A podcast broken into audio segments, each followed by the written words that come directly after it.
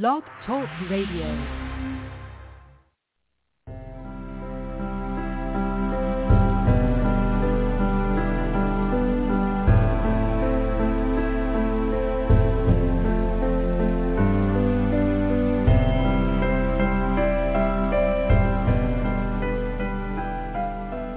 Welcome to Nightlight. Step away from the mainstream and gather around as we enlighten the world and our realities and travel this cosmic journey we call life.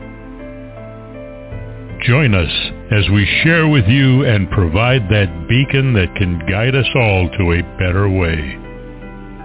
Explore with us as we examine a metaphysical montage of spiritual insights covering everything from the mundane to the magical, UFOs to unicorns, and everything in between.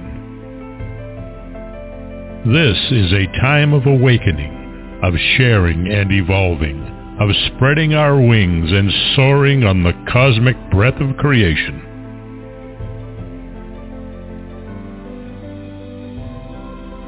Come and join with other light-minded spirits as we weave our lights together to seek understanding, enlightenment, and with a little luck, some wisdom.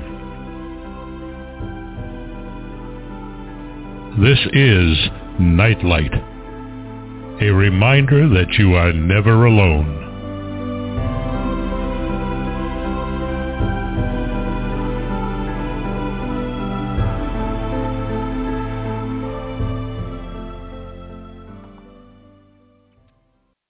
I hope everyone is off to a great start to the week with no echoes. Hey, it, it's rewarding when guests remind us of their upcoming conferences and, you know, a couple of days after they you know, return home, you know, they uh, send us an email and uh, tell us, you know, publicity helped to bring n- new faces to the venue. And Barbara and I got um, received a very appreciative email from Mike Kolakuri yesterday thanking us for helping to promote this year's AAPS conference. So thank thank you, Mike. Um, a few weeks ago, we had Michael Feely as a guest, and he gave us a sneak peek of his presentation at the Global Pyramid Conference. Um, know, my friend uh, Bruce Cunningham contacted me uh, or connected me to Marta Thomas about five years ago as she was getting uh, her Global Pyramid Conference underway. And un- under Marta's uh, guidance, the conference has grown.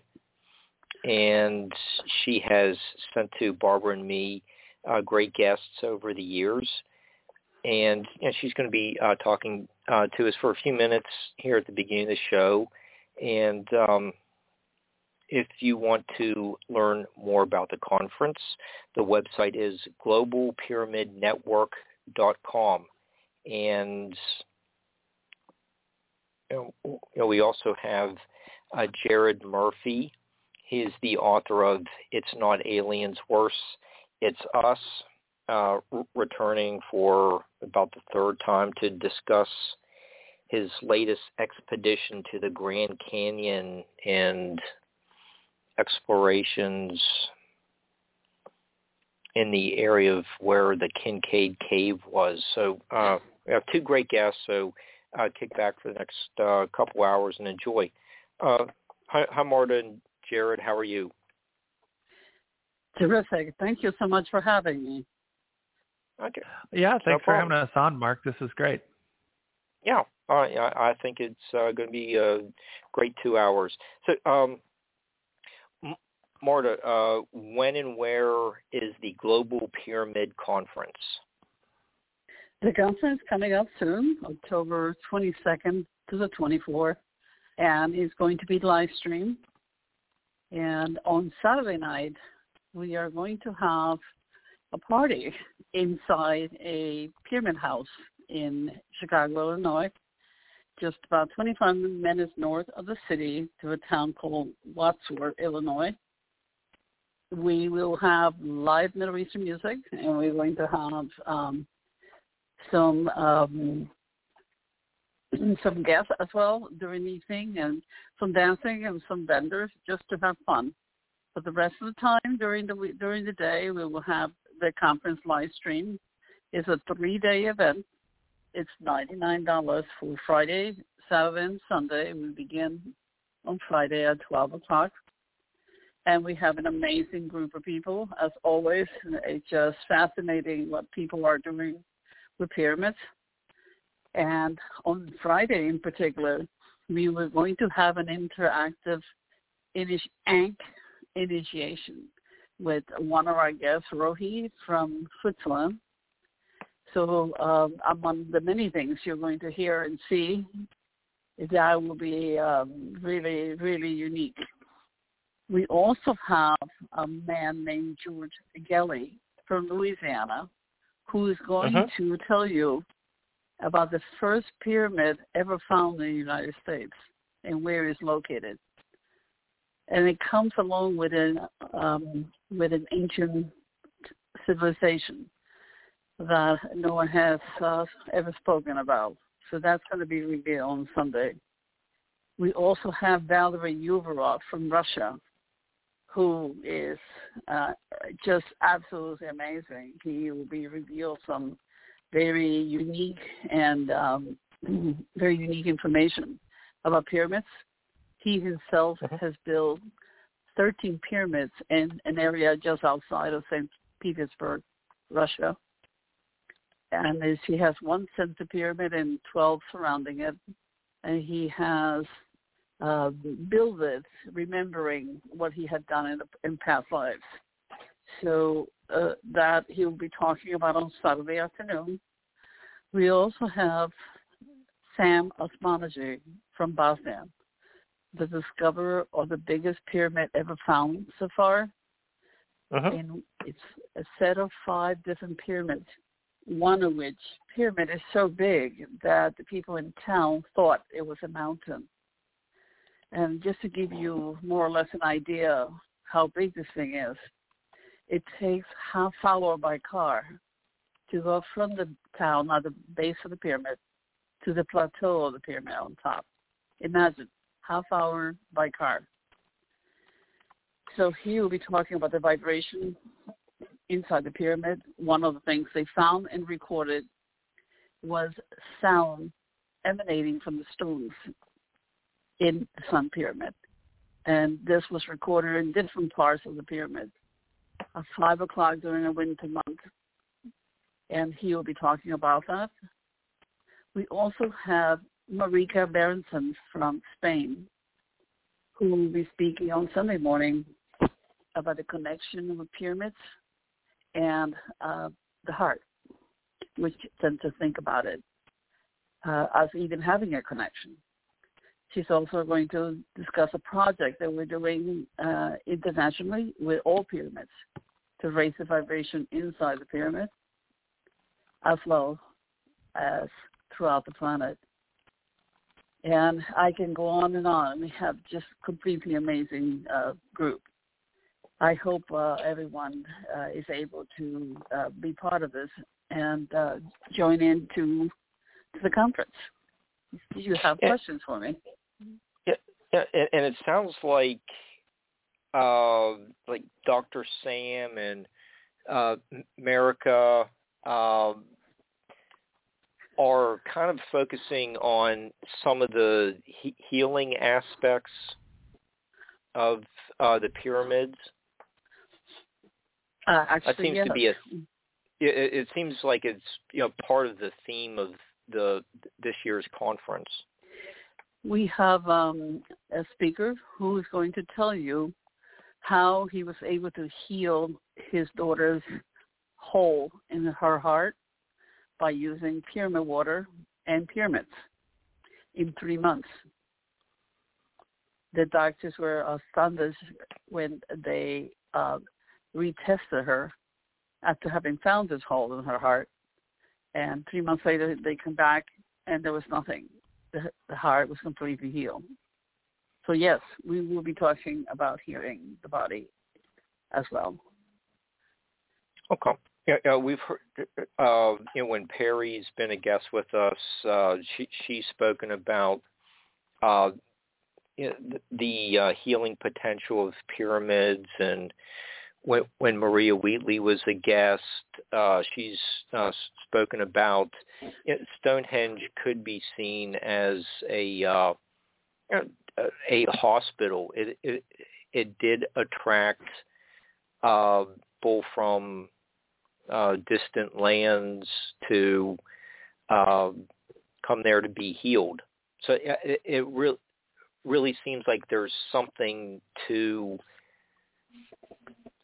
uh, these the energies emanating from the uh, these megalithic structures, or you know, going back even farther than that. Well, one thing people have over the decades and have always put the emphasis on the Egyptian pyramids um, mm-hmm. and the, the Egyptian plateau. But remember, we didn't roll out of bed one day and say, well, I'm going to build this humongous um, pyramid that nobody has ever done, in which one stone is 5,000 tons. Um, there was an in-between. There was an in-between. We don't know at this point what the ancients used pyramids for. But something has to be done way before that building that we now know as the, you know, the, the it's a pyramid. It's something, and many somethings were done prior to that. What did the people use pyramids for before building that pyramid? That is uh, something I'm really interested in finding out. And mm-hmm. hopefully we will in the near future find out through people being able to remember their past lives and the things they have done. And by coming together as we're doing now, it is wonderful to see the vendors and the speakers and the attendees come together. Magic happens there. Okay, and you'll be getting uh, the presenters will be discussing pyramids from Russia, Egypt, um, Bosnia, Switzerland, e- India, Ecuador, Philippines. Yeah. So it, yes. It, yes. There, so, so there will be perspectives uh, given from pyramids located around the world. So it's a comprehensive look at pyramids. That is one of the uh, many reasons I'm to be doing this because people again put the attention in Egypt, but pyramids are found worldwide, and God only knows how many pyramids we have yet to find. That they're there, they're covered, we don't see them, so we don't know they exist. Bosnia pyramid, who's the largest pyramid so far found, is one of those. It's completely covered. The town thought it was a mountain for the longest time. And uh, it was amazing. Sam came in and uh, Dr. Sam came in and uh, discovered that it's not a mountain. But how many times in how many places in the earth the same thing is happening over and over again? But people think it's a mountain, and it's not. So there's a lot to be discovered.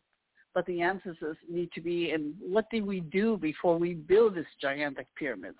What did we do? Because time when we got up one morning and the process of going to build the pyramid. What were we doing in between that we have such keen interest in pyramids that we decided to build such a big, massive pyramid that cannot even be duplicated today with the technology that we have. So how did we use them in the past? Okay. So there'll be pl- plenty of answers and and how, how do people? It, it's a um, um, webinar this year. Is that correct? Yes, it's live. It's being live streamed, and you can watch it not only that weekend but for several weeks after.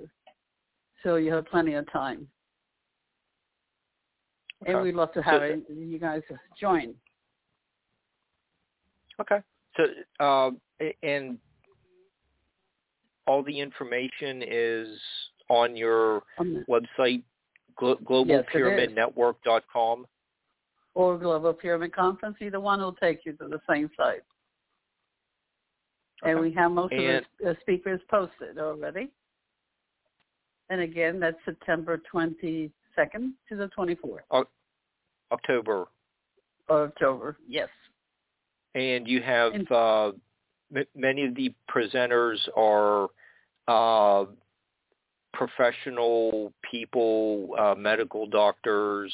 Uh, you know, Michael Feely was a yeah he he uh, he, he was a uh, a retired police Ex-police. officer. Yeah. Yes. Yes. A complete turnaround, no?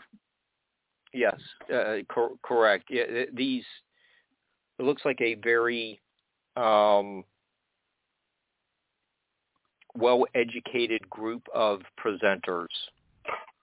Yes, indeed. Yes. Okay. Uh, uh, Jared, do you have any questions? Or Oh yeah. Um, as long as as long as we have a couple minutes, that'd be great. Um, sure, sure, sure. Go ahead. So uh, there's so many different directions we could go with this, and I would love to have you on Not Aliens too on my on my podcast Discovering Lost History. But uh, first, while we're on air, one of the things I mentioned right away in my book uh, is the pyramid that's off the coast of Cuba, and yeah, I'm sure you're familiar with that one. That's 2,300 feet Mhm. deep. Yeah. Mhm. So uh, you're given you are the I mean not to put you on the spot as the global pyramiding network guru, but uh, what for all the things that I'm working on, I really want to know if you've ever heard any updates specifically on that one or anything else that's as anomalous as I mean, because by my estimates and research, that thing couldn't have been yes, including the theory of hydrostatic plate shifting.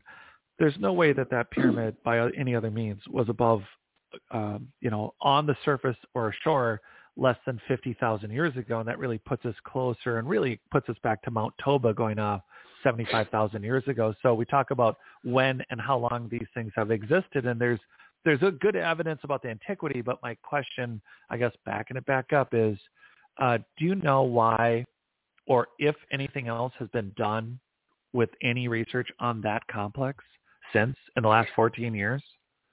Not that I'm aware of, no. Um, it Is- seems like and why do you think? sound well. It's all about uh, we have been given a a set of um, what can I call it? Um, a set of uh, you know, Dogma. years and dharma in regards to what our path is or was, and perhaps if we, we start digging, um, it does not fit the mold or what we've been told is our path. I can tell you one particular pyramid that has been uh, tested and tested and in research is the Bosnian pyramid. And that pyramid is tested scientifically to be 29,000 years older than what we have been told is the beginning of civilization. Well, if that's the case, then who built it if we were not here? So um, the pyramid we are going to divulge uh, at the conference, it is in that general facility, and um, we don't know how old it is, but it's a it comes with a city that has been uh, buried uh, for decades and eons. So hopefully in time we that can also be researched and more found out. Do you have another The, question? um, yeah, I Mark, hope I answer you. or- Oh yeah, yeah. Mar- I just um, I, I I just want to make sure Marta gets maximum coverage. Oh, great, good. So, because I like It- to, it- I, it, it, it's great. She, you know, she she's having a great time with us. This, is this is why we, you know, keep keep doing this. Uh, you know, for, we've been doing this for the last five years, so we have fun. It's a good time. yes. yeah. Right. So, one of the, I guess if since we have time, and yeah, I do field research, and of course I've written, but the the pyramid, that entire worldwide complex of pyramids, always fascinates me for mm-hmm. the the the common construction methods, et cetera, et cetera. Have you ever, in the course of your uh, conferences, or have you had Joseph, Dr. Joseph Davidovits speak uh, from his work in the 80s about the geopolymers? Not uh, so many people get hung up on an elementary conversation about is the Great Pyramid, or like you said, uh, one, too hung up on Egypt, totally agree. But two, I'm not, I don't think that it was a geopolymer built pyramid.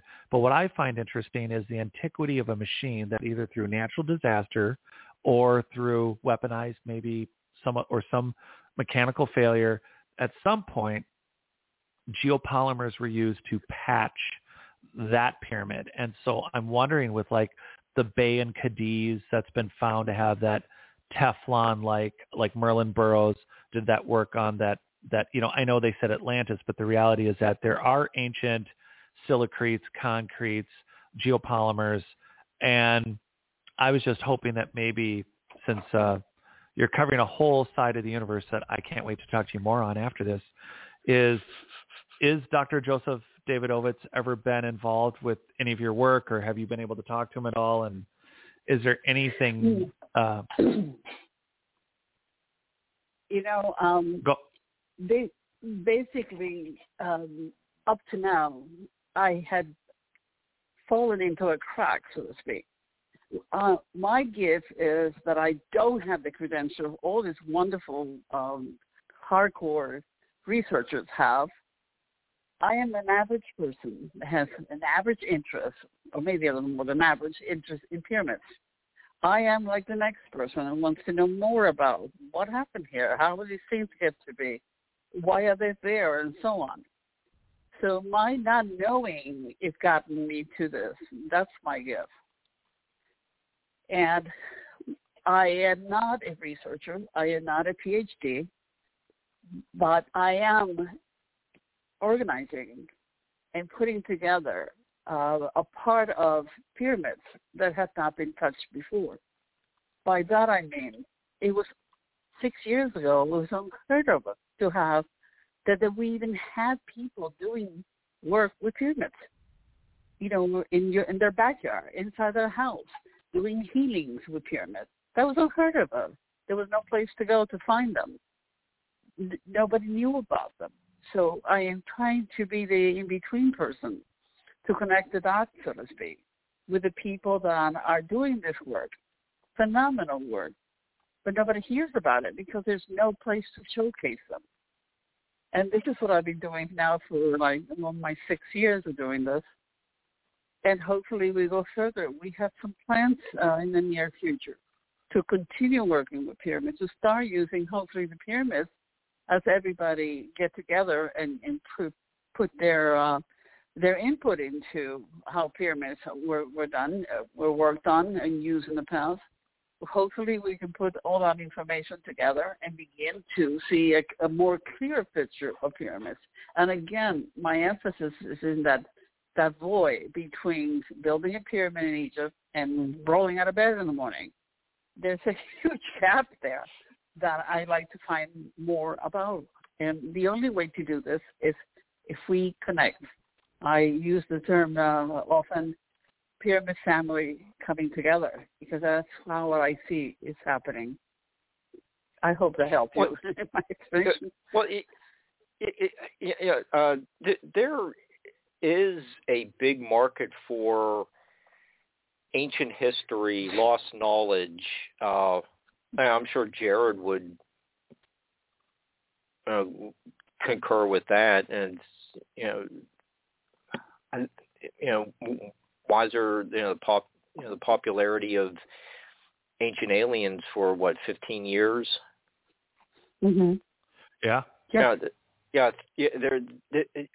You know, uh, now's the um, time to really get um, connect with you know, uh, people who are interested in watching a conference or attending one uh, once you know, those are allowed to happen again. But it, people really want to know. Mike have a great uh, f- forum uh, established, and you know, sent us so, so many, you know, connected us to so, so many great uh, uh, speakers. Yeah, I, I do think that we need to. I think the popularity of having platforms like this and what you're doing at the end of October is uh, perfect to get people mm-hmm. to. Uh, it, it's a it's a casual interest, and I've I've often talked about people's stored genetic memories, collective consciousness. The reality is that all of that pulls together, and the most casual viewer listener can have a memory jogged or uh, just an interest that goes beyond just one simple uh, view into a question that maybe nobody's ever asked. Correct. or, yes, I totally or, agree. Or, it, or you know, just that, you know, just say that section on uh, the pyramids in high school really wasn't long enough, and you know, 20 years later, some someone is, you know, never really lost the enthusiasm for that subject, but you know, he or she just wants to know more.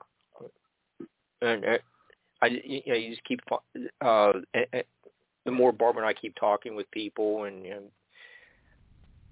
you know, you know we hear that, we get feedback feedback um, like that from people. Yes, yeah. there's a group of people um, that just absolutely are connected 100% to pyramids and they they can talk about it for, for hours on end, and they're so excited to come across someone else that they can talk about pyramids with. Uh, they, they they just light up when that happens. It's quite magical. Back in the 70s, there seems to be a humongous uh, surge in pyramid interest and pyramid books and pyramid experiments, and they all seem to mm-hmm. have died down by the beginning of the 80s and unfortunately, uh, most of the people that wrote the books back in the 70s are no longer with us to tell us what that was about. But um, let's see if it happens again. I well, think we're, you know, that that can be something that's coming up our way as to um, the interest in pyramids again.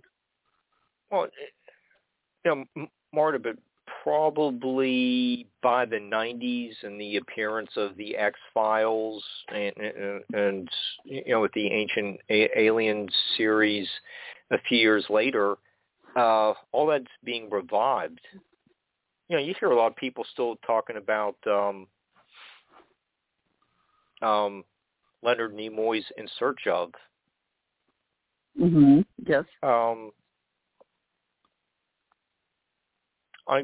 know, there's just a lot of people just wanting to know it, it, it they want to know more because you know I think times are changing and the old guard is uh dying off and all that they had hidden is coming to light now. Yes. Um, I hope that's the case. Yes, there's so many unanswered questions in our history. You know, when you look back and things don't add up necessarily. Mm-hmm. So we'll see. Okay. Um, you know, uh, Marta, we've kind of kept you a little bit over. Hope hope that didn't uh, um, bother you too much. Uh, but you know, do you, it, is is there anything with which you want to conclude, and you know, we'll let you uh, get your uh, jammies on and get ready for bed. I just want to invite, be sure to invite everyone to join us at the Global Pyramid Conference, October 22nd to the 24th. Do go online and check it out. You see, and um, you see, you see, we'll see what you think. Thank you so much for having me. Oh, well, th- thank you for uh, you know being a great supporter of our shows over the years, and you know we have a great uh, reciprocal relationship going on, and we look forward to continuing talking with you in the years to come. Likewise. Thank you so much, both of you. You're nice. All right. Take care, Marta. Good night. Okay. That was an interesting discussion. Well, fascinating subject too. So, uh, okay, let's uh, move from pyramids to your recent trip to Arizona. Your yeah. Um, yeah. Let, let's let's get into the fabled Kincaide Cave. What what got you interested in this subject?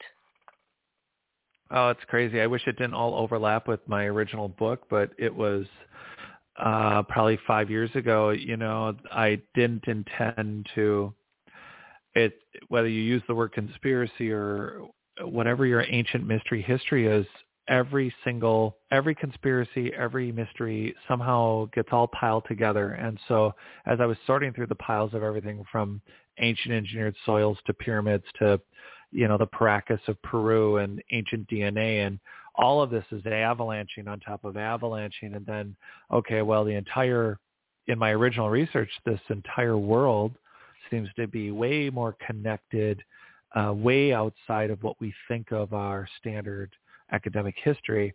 And up comes a story as I'm doing my original research way back.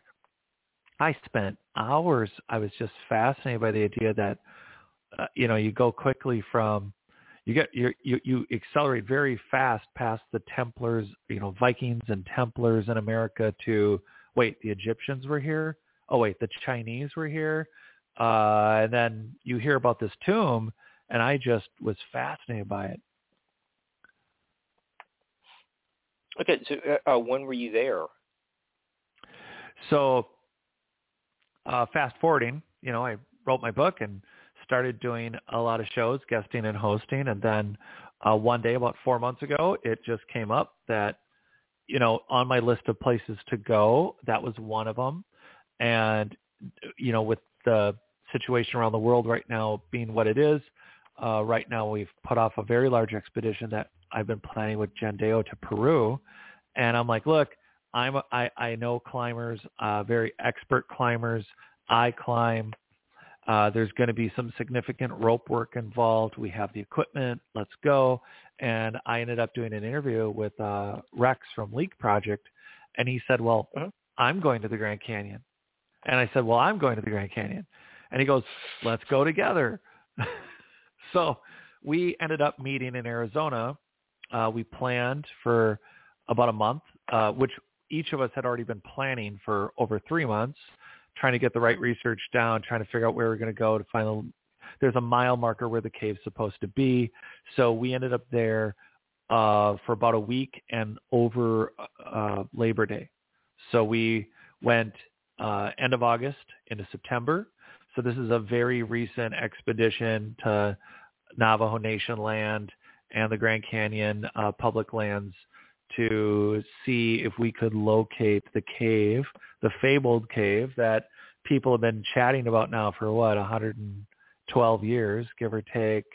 Um, well, actually longer. So he, the the first article, there were two articles that were not on April Fools that came out in 1909, 1908, that period, and so we have uh, well that puts us 113 uh, is that about right? Uh, uh, we don't we don't do math on nightlight. Yeah, that's not cool. That's how we feel. uh, but yeah, so we went and uh, that, that the whole story around the cave. What's really important and significant is the story, as usual. Uh, massive find in the United States or fill in the blank somewhere in the world.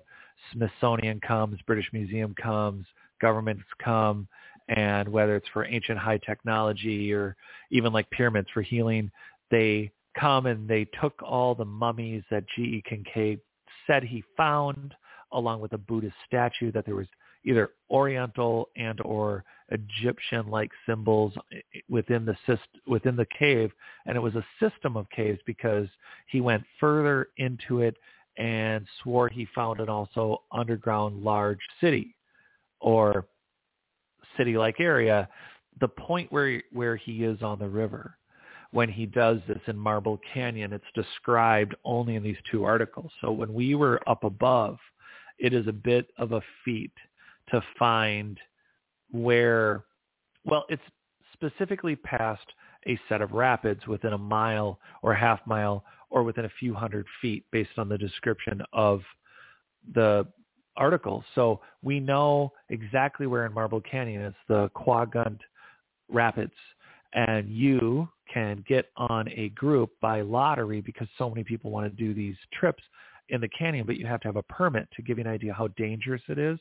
Uh, the day before I left, besides the heat warnings that went to September 1st that said if you're trekking into the canyon on a day permit or an overnight permit, like you can walk into the canyon via a permit, but you're recommended to be done. You have to get down on the switchbacks into the canyon prior to 10 a.m. because it gets so hot. You need to get into the shade. You need to be in the canyon by the time the sun is past 10 a.m. And then you're not supposed to hike out of the canyon before 3. And two days before I went, two guys hiked into the canyon. Only one guy came out and they weren't even hiking together. The other guy actually, I mean, it's a river. It goes left and right. You know what I mean? And he, well, there's a little more room in the canyon if you start uh, dawdling around, but he got lost and a rescue crew took three days to find him. And uh, when I got back from the trip, two days after the trip, there was an article that said an emergency rescue crew went looking for a European that got lost. And they found someone that had been missing since 2015 and he was not alive. but wow, they had been look. Yeah, so that's how dangerous the can the canyon is. No joke for eating people. Hmm. So, so, did,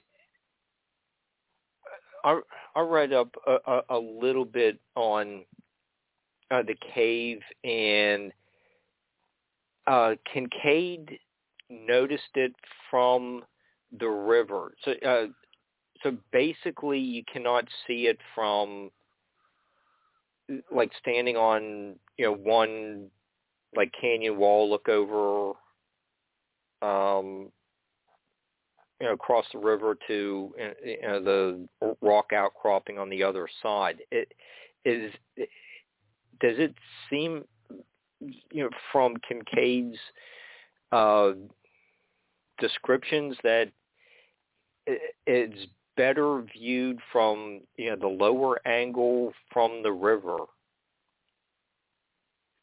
Yeah, it's so interesting because there is so many different sedimentary layers within the canyon over what they think is at least a billion years of history of the formation. I mean, this is the the canyon is theoretically dating back to Pangea, and its formation is from the stresses, also possibly from the breaking up of the land masses, but there's so many different geological layers. There's all this oxidation, and there are tons of uranium mines in the Grand Canyon to the point where oh. when I left the canyon, yeah, the, the government's been mining uranium in, out, and near the Grand Canyon since the 50s.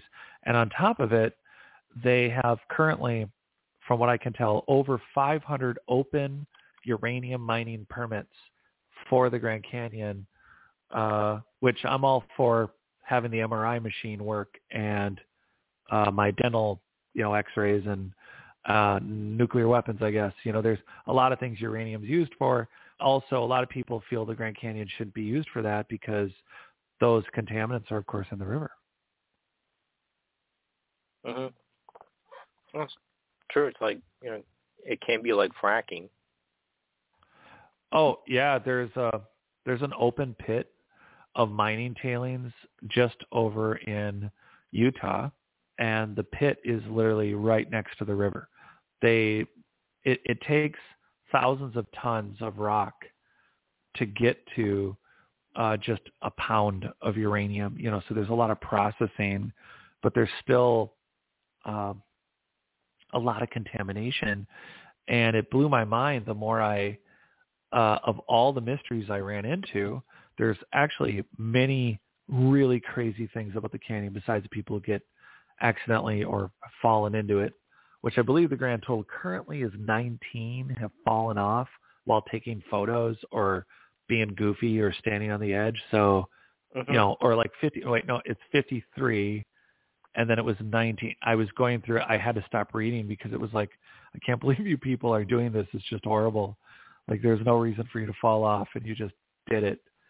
Um, but the, the uranium mining permits, uh, they, t- they really got into it, uh, in the 50s and 60s and created quite a bit of a mess to the point that on the far side of the canyon on the and everyone goes north south the reality is that the canyon goes more east west and so on the east in arizona in page where antelope canyon is where that famous peter lik photo was taken where a lot of people like to stop at lake powell it's on the side of the canyon where the navajo bridge is and the big famous horseshoe bend. Everyone likes to take photos at horseshoe bend. It's ten bucks for parking. It's public access. You just roll up you walk you walk down and you take a picture of Horseshoe Bend.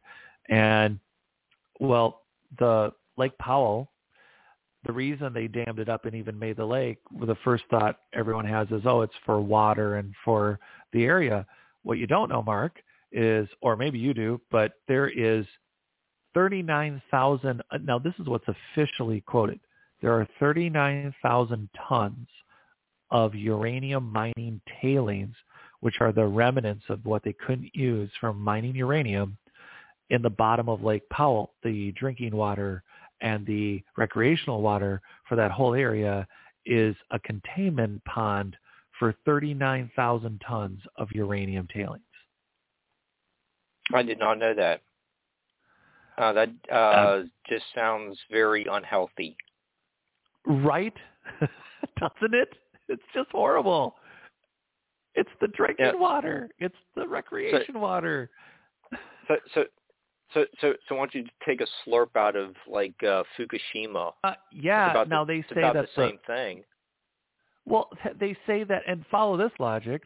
They say that the water acts as a barrier to the uranium tailings being active or getting further up or floating or moving outside of staying within their containment area at the bottom. And I just, and again, I don't, one, personally, I, I can only go with what they say. And, and currently what they say is that there's 39,000 tons of tailings. Okay. But does that mean that there's not more or does that mean that they're intact and they're in quote safe position? That's frustrating because there have been mm-hmm. indigenous tribes in the area that have won uh, lawsuits. Well, right now, the number I've heard, uh, well, what I read, that $500 million has been set aside to clean up not only the ta- not the tailings in Lake Powell, but other tailings that have led to dust in the air that have been uh, people have been breathing in Arizona, and particularly uh, in indigenous in Native Nation lands, and the money never materialized. And I know that's not where we're going with all this, but the reality is that it's interesting because there are mining pads, concrete poured pads that people think are the pads that are used for maybe getting the Kincaid treasure out. That in order to lift out 80 mummies and gold and treasures and high technology that the government created like so I've been being sent I met some great local Navajo Nation guides uh in Tuba City, which is where we stayed for a few days, which is dead center Navajo Nation. And while we were there, um, now I'm working with them. We were working with the Navajo when we went. Uh, now we have uh, new contacts that have been getting us some preliminary photography, and we've been lining that up with different things that you know we want we want to find the truth. So it doesn't matter. It's definitely not an issue of it's aliens or if it's not Egyptian or or Oriental uh, in origins. What the issue is is let's just unpack this and try to get all the information. Kind of like the Pyramid Conference. Can we start trying to get this information at one mm-hmm. point of access for people to just find it? I agree. Yeah, it, it's you know we just want to know the truth. Yeah, and you know we found you know the preliminary investigations for some of the pads are showing that okay, well this appears to be a pad for uh, maybe something to do with mining, and then recently I had a great fan send me some info about you won't believe it, the creation of the FAA. Did you know that it has to do directly with the Grand Canyon? I did not know that. I did not either. And so these pads, again, it all goes back to we're trying to find the source of the Kincaid. And this, I want everyone listening, this is exactly what happens when you go out and say, well, I'm going to go find something. And the amount of things that you find that should be exciting on themselves or interesting or something to strike a passion up for, you should just stop at each one of those. And here's another great example. We um, f- come to find out that two flights, a TWA and a United flight, in 1956, Eisenhower's president, well, 1955. So Eisenhower's president, and we do not, believe it or not, when you got in an airplane, you know, think about it. World War II's over. We're 10 years out. There is uh-huh there's no air traffic control. There's no like, yeah, we got radar, but we were using it in World War II. Nobody, everybody was so naive about how big the sky was that the thousands and thousands of flights that were flying by 1956, nobody thought that two planes could run into each other. And tragically, two flights with 77 on one flight on one flight and on the other well, it totals up to over 128 people dead. The two planes collide mid-air towards the east side of the canyon, and the wreckage lands on some very precarious slopage above the rim on multiple sides. And the, uh, of course, the tragedy of it was that first they, there are still ropes, which I can get you photos of this, there are ropes still hung from 1956 from the crews that risked their because mountain look climbing is inherently dangerous and you can mitigate most of the risks. So for us to go climbing the canyon, the expedition that I just went on was also a preliminary trip for planning that. We had eh, we had lots of uh, uh, digital equipment for photography and P1000 Nikon telephoto zoom lenses that could photograph a three inch rock from three miles away. I mean, it was crazy. The equipment we had and you don't just show up with some ropes and say, I'm going to, I'm going to rappel or climb up like GE. GE Kincaid said he saw an opening that was 2,000 feet above the canyon floor. And somehow he managed that on his own solo. Mm-hmm. And that, that's quite, that's quite a feat. And we can unpack that after the fact that Eisenhower signs the documentation. And in 1956, the FAA is created because of this crash on the east side of the canyon. And fast forward in 1976, they had recovered the bodies or what they could of everything in 56. But 20 years later, they mounted another expedition and created pads. And we think uh, this is another possibility for some of the pads that we found that it had nothing to do with the Smithsonian taking anything out of the canyon, but it actually may have to do with the fact that they were trying to remove heavy engine parts and fuselages and other things that hit a section of the canyon that slid into a crevasse that is hundreds of feet off the ground and quite quite impossible to just get to easily. You know, you you would have to make a really great effort to get to it. So they, of course, did what they could to secure the equipment and get a lot of the plane parts. And and what's interesting is to this day, you can hike into the canyon. They have a wreckage. You can actually still see wreckage in situ. It's still laying uh, in some of its original locations. It, it they just didn't take everything out, but the FAA literally is birthed and tracking aircraft happened because of this crash, not out of possible area range to explain some of these concrete pads that we are attributing to Kincaid in order to get the mummies out when in reality it could be this or it could be the remnants of old uranium mines. There, uh, there's a number of other minerals in Arizona all around. I mean, there's not just uranium, but it's a very valuable commodity to our government, to you know our medical fields, and so many applications for it.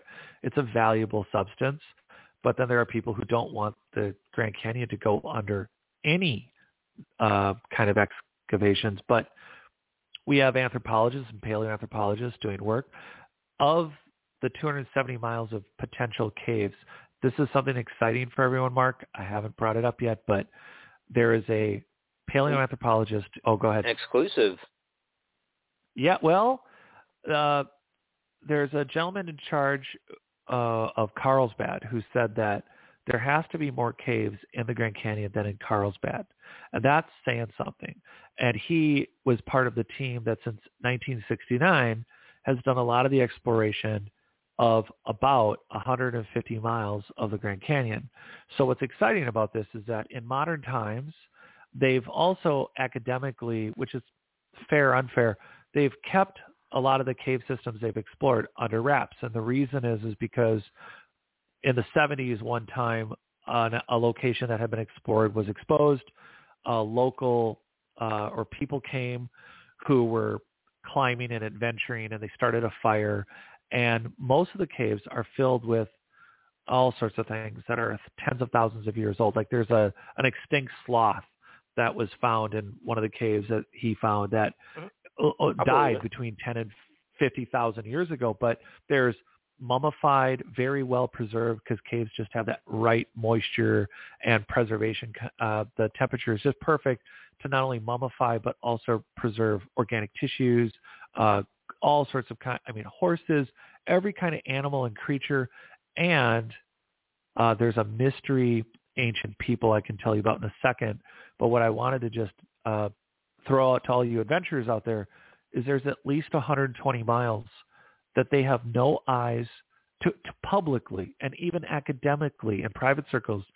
There's a minimum of 120 miles of caving, uh, potential caves that no one's ever found and no one's ever looked in in modern times. And of the ones that they've looked in, of the 150 miles that uh, Professor Mead has looked at, well, not just like he's looked at them alone or that there's not researchers, but to give you an idea, one of the caves that they talk about that they found has 40 miles of tunnels.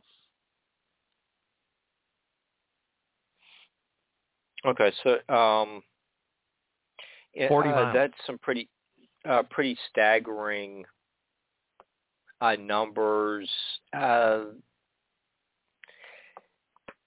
and it does not seem to make Kincaid's uh, um, statements about you know, like 700 uh, foot long um, r- rooms like like you know it's like a bunch of hyperbole it uh, yeah, seems, it, it, you're right. it, it seems like it, you know your information seems ac- uh, accurate w- with what uh, uh, G. Uh, Kincaid said.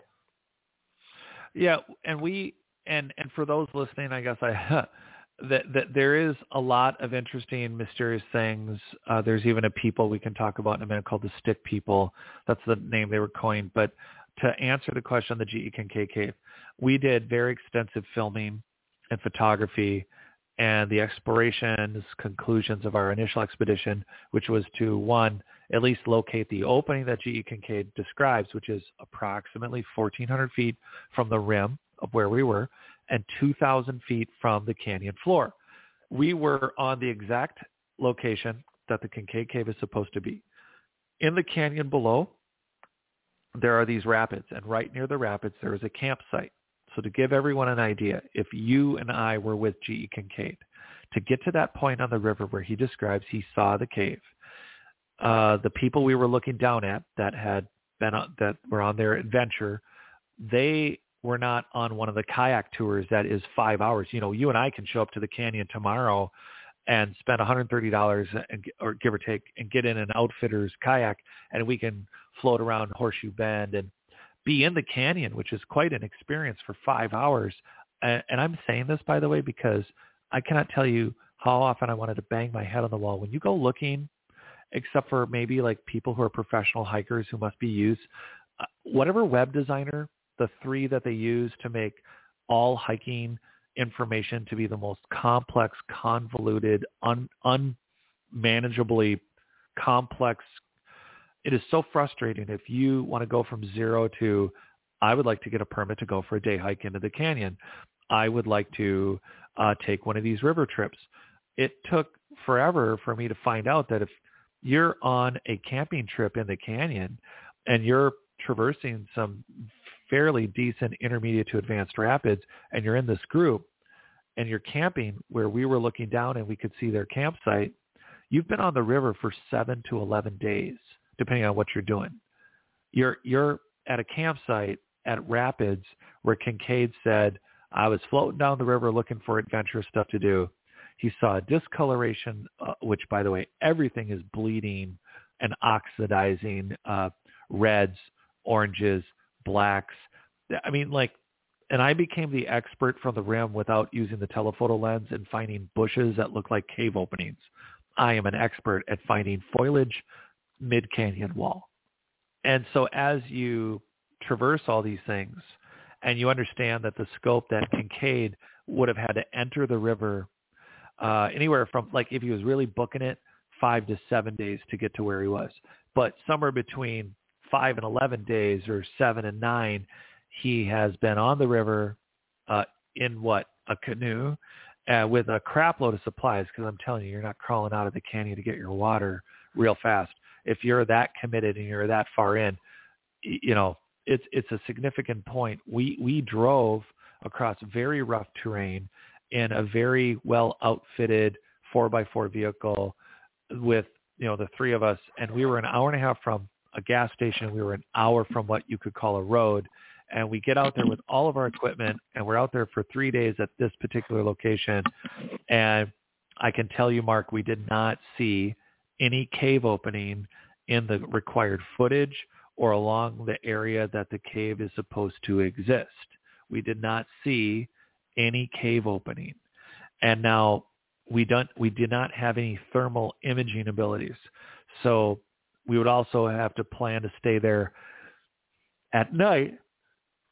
Excuse me. And I have no problem staying there at night. But the deal is we didn't have any thermal imaging uh, because we really expected, because of all the talk and all the podcasts and all the radio shows and TV shows, all the chat, uh, these are things that we need to go back out and prove because we can. And this is one of those caves where if the opening has been collapsed intentionally, if that's the case, thermal imaging at night would show us a temperature differential and would let us know that we are actually looking at a cave opening where we maybe are actually mm-hmm. looking at a bush. But we, we didn't have that ability. So we're planning to go back out again and exhaust those methods, exhaust that wasn't the only place we were in the canyon. So I could I could go on about it, but the the head headline here is we went to multiple locations to look for potential targets of interest that included for everyone listening we weren't just screamingly focused on the GE Kincaid cave. I was very much focused on our mystery of a global pyramid building polygonal constructing ancient engineered soiled size you know seismic metamaterial uh, you know, controlling, you know, advanced human race, if they were using the canyon or doing anything in it, uh, 20, 30, 50, you know, pre-Younger Dryas or, or pre-Mount Toba, there would be rock cut ruins or there would be, you know, even if it was great antiquity and had been mostly maybe weathered away. I was still hoping to find rock cut openings. That's one of the things that I'm getting great help with from some Navajo guides from Tuba is looking for rock cut openings that appear to be advanced. They're not, and, and the Anasazi, of course, this is, this is like, this is well within Anasazi land and there's so many mysteries around their relationship, what's been implied with fans or extraterrestrial or, and, and I don't go that route, but I would say advanced ancient humans and the Anasazi definitely overlap in their relationship to just being in this area. And the the possibility that we could find an ancient advanced rock cut ruin, even if it's just a doorway, a mantle, uh, just a couple, you know, megalithic looking uh, lintels that show that there was once an entrance into something. It doesn't have to have hieroglyphs or, I mean, that would be amazing, if, or even petroglyphs. I mean, it's not that I was opposed. Ironically, my big disappointment would and we did find a pictograph. I did find I I did find a pictograph. Uh, we were having this cool. exact, yeah, this exact moment. I said basically what I just said to you to Rex, and Rex was standing on a rock, and he turned around and I looked down and I went, well, exactly like this. And there was a big sunburst pecked into the top of this rock, and there was a compass guide next to it, a line across, and it exactly lined up with stuff, some stuff in the canyon and so we did find uh, things that were more contemporary, and it, and it, had some great antiquity to the aging, to the pecking uh, that formed this giant sun with bursting sun rays out of it. I did find that. Um, we were we did see Apache helicopters. We did see three very mysterious guys kind of following us at one point uh, when we were on the on on another area that you know closer to Page, I guess. Uh, that yeah, side of that the where the really, Navajo Bridge is. Yeah, uh, that sounds suspicious.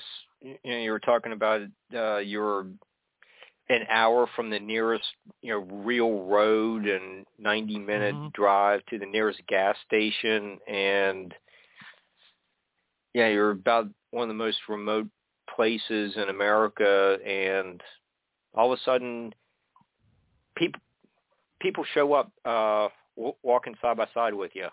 Uh, uh, uh, that does that doesn't sound normal. Uh, no, because where we were, there was no reason for them to be like there was just no there was just no reason for it. There was no reason they should have been. They were. It was very interesting. We had gotten back from another day of exploration. Uh, we were at the Navajo Bridge, and it was three dudes. Uh, all of them out of their car, all of them on their phone, none of them talking to each other, but they were all leaning on the hood of the car. The problem with the giveaway for these guys was that they were all staring at us and it wasn't like they were looking quick and still chatting or figuring out where they were going or what they were doing. They specifically were watching us move around equipment. They were specifically, and I'm not, I am not looking for drama or big conspiracy thing, but uh, you know, for irrelevant, I, I don't want to burst anyone's imagination bubble. But the truth is, it's like, oh, you people work for someone, I don't know who, and you're definitely not on your phones because you're on your phones. You are all simultaneously staring at us. None of you are talking. Guys in their late 20s to 30s don't do that. They don't just lean on the hood of their car all facing each other and not, not talking, but all staring at us. And the minute we load everything and we decide we're going to leave, they all get in their car like they're going to follow us. And we're like, huh. So Rex pulled over, I pulled over, and we made them leave the lot without us.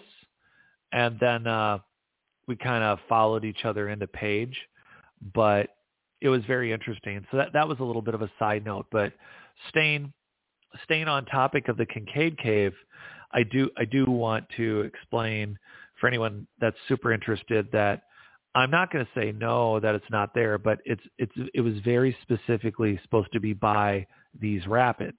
And yes, in 112 years or 120 years, the rapids could maybe shift a little depending on the size of the rocks.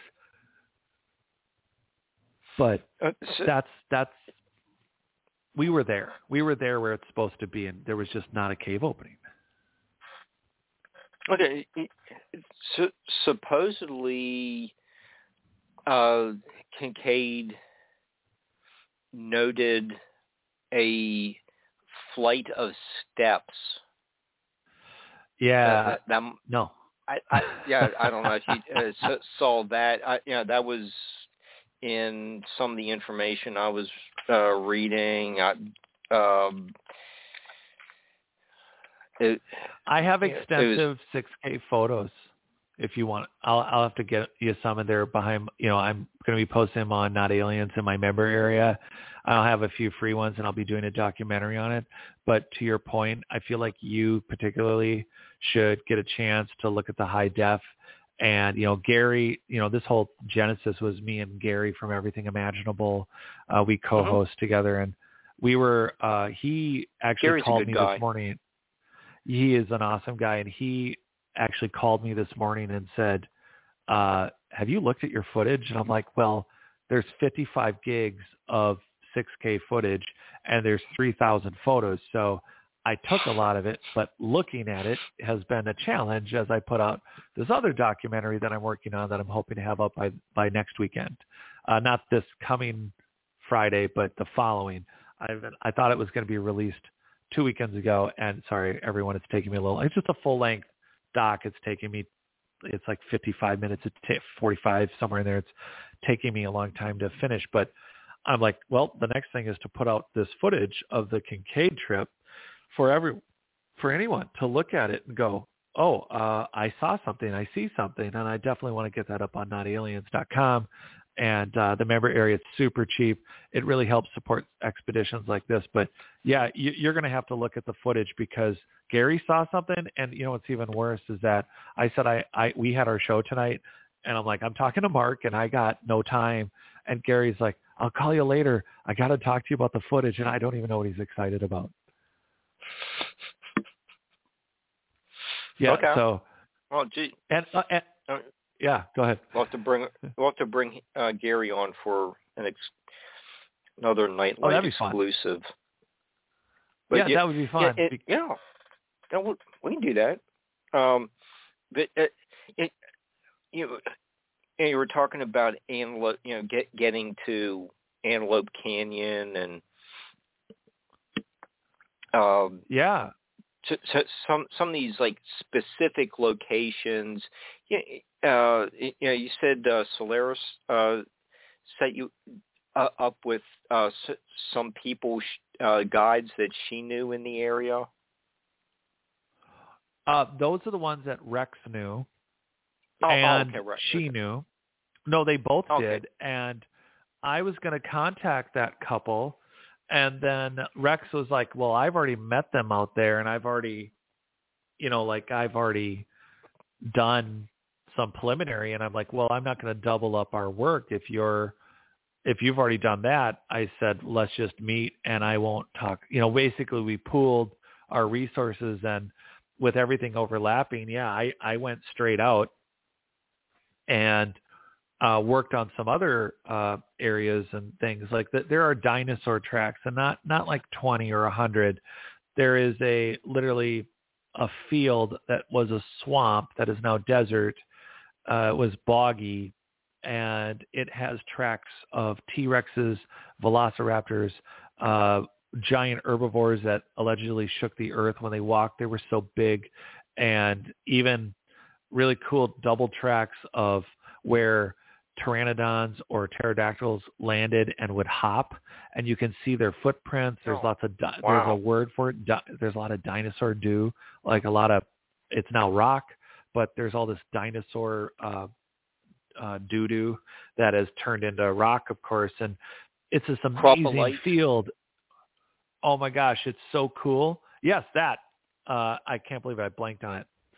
Uh that is exactly what it is. And these Navajo guides, you can uh, you can just go and they show you around. They they work strictly on tips, and they take turns. And they of course also sell the local Navajo art, and uh, and they make they make stuff, and it's uh, the jewelry is just stunning, and the the knowledge um, the knowledge base of, of these local people are just it's just crazy when it comes down to if you want to really go off of the standard in quotes tour thing go to Tuba. You need to go to the Navajo Nation. Uh, locally, by the way, they have a really cool espresso shop. I'm a big coffee guy. And they even have a Starbucks too for those who want corporate.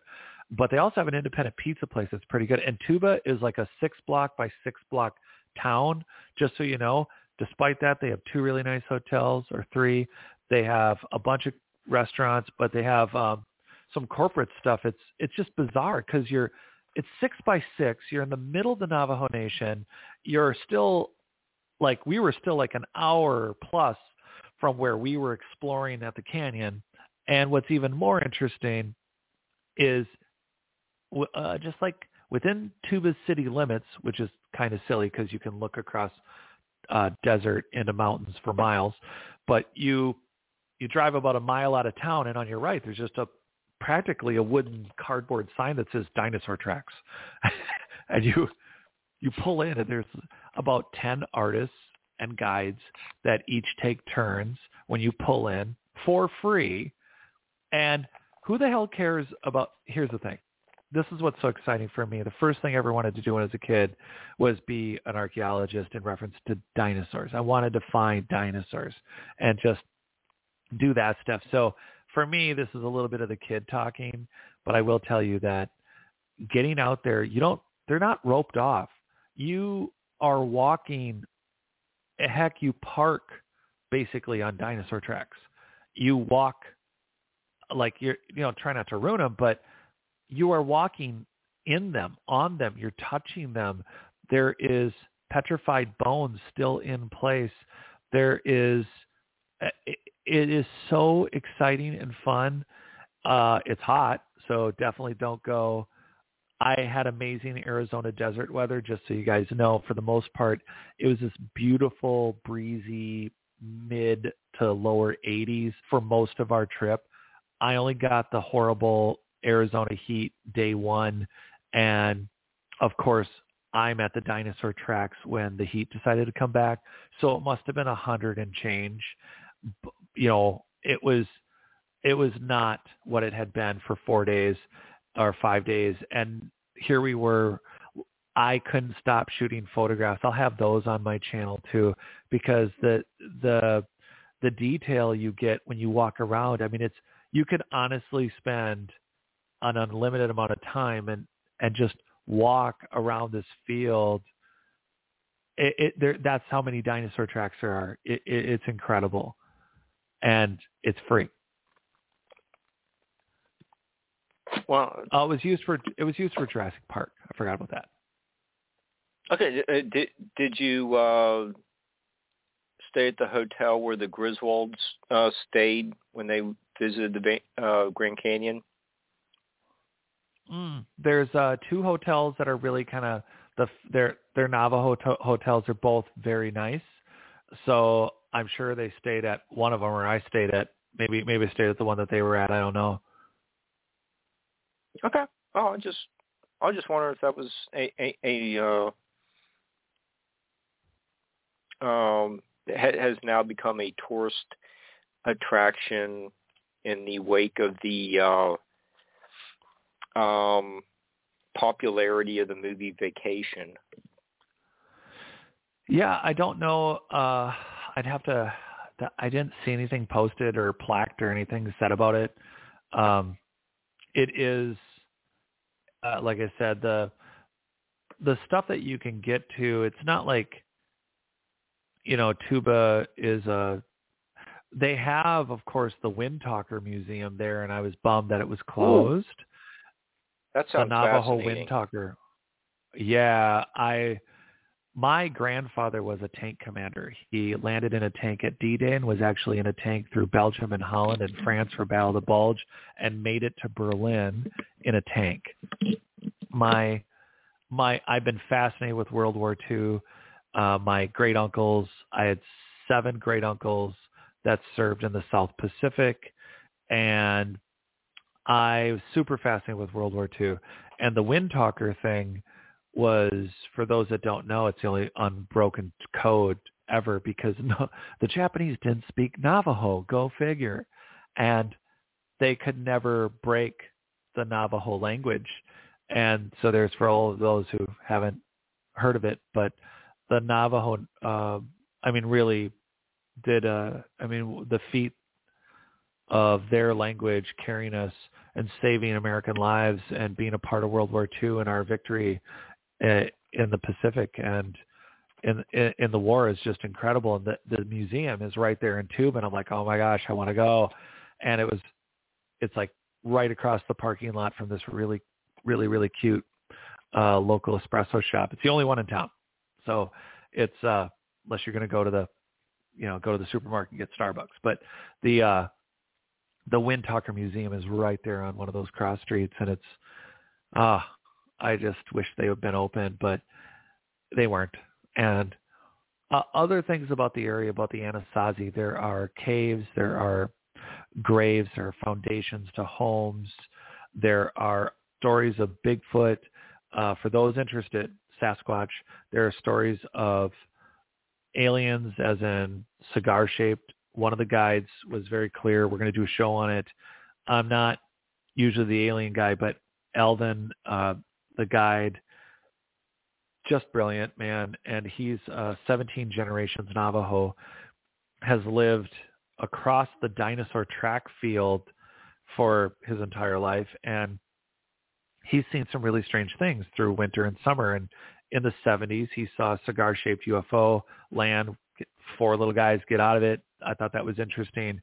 But his his knowledge of the Anasazi and their grave locations and the mystery behind other indigenous people and and just again even to fast forward he and uh, his friend are helping me with the locations of these platforms these uh, crane platforms and these objects that are are they from the plane crash? Are they from the smithsonian? Uh, is it from a mining company it, there's just no way to do this with not only locals but uh, doing it being able to do it with, with some of the local Navajo is just super exciting, really fun. It's super interesting, which I never even, I'm so sorry, Mark, I never got back and told you about the uh, stick people stick, that are found in yeah, the cave. Stick, uh, I, I was just going to ask you about that when you were uh, done with uh, this section. Get, t- t- take your time. We'll get to it. Well, yeah. So they, uh, there's just a lot of reasons I think for people to plan a stop in Tuba and I know on a map they might think, oh, well, why don't we just go to Page, which is another hour and a half north. I, I think Tuba is worth a two-day stop. And the reason is, is yeah, you could go look at, for those of you not that interested in dinosaur tracks, I think you could go out and still be pretty darn fascinated for at least an hour. I would hope you would have at least an hour or two tension span. Um, but if you're really into dinosaur tracks, you're going to spend the whole day there. And if you like really, really beautiful and cool and interesting and intricate and and just incredible jewelry, uh, the stands of the artists that are there with the guides, 100% worth just looking at that. So you could definitely spend a, about a half a day at the dinosaur tracks. And if not, there's that whole unfortunate not able personally to see the Windtalker Museum. And then from Tuba, you can get to some of the other, there are some other more touristy, hikey things you could do. But I, I think it's a worthy stop for a day or two to get into it. And then the Anasazi, that's where I was going really, is that off the scheduled, like kind of the standard Montezuma's Castle, I, I did uh-huh. I did stop because I do think it's relevant. Uh, Montezuma was not. They thought it was Montezuma. That's why they named it Montezuma's Castle, but it had really nothing to do with the Montezuma.